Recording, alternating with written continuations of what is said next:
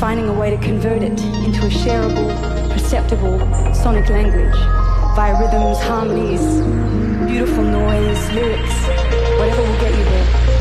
I call it translation.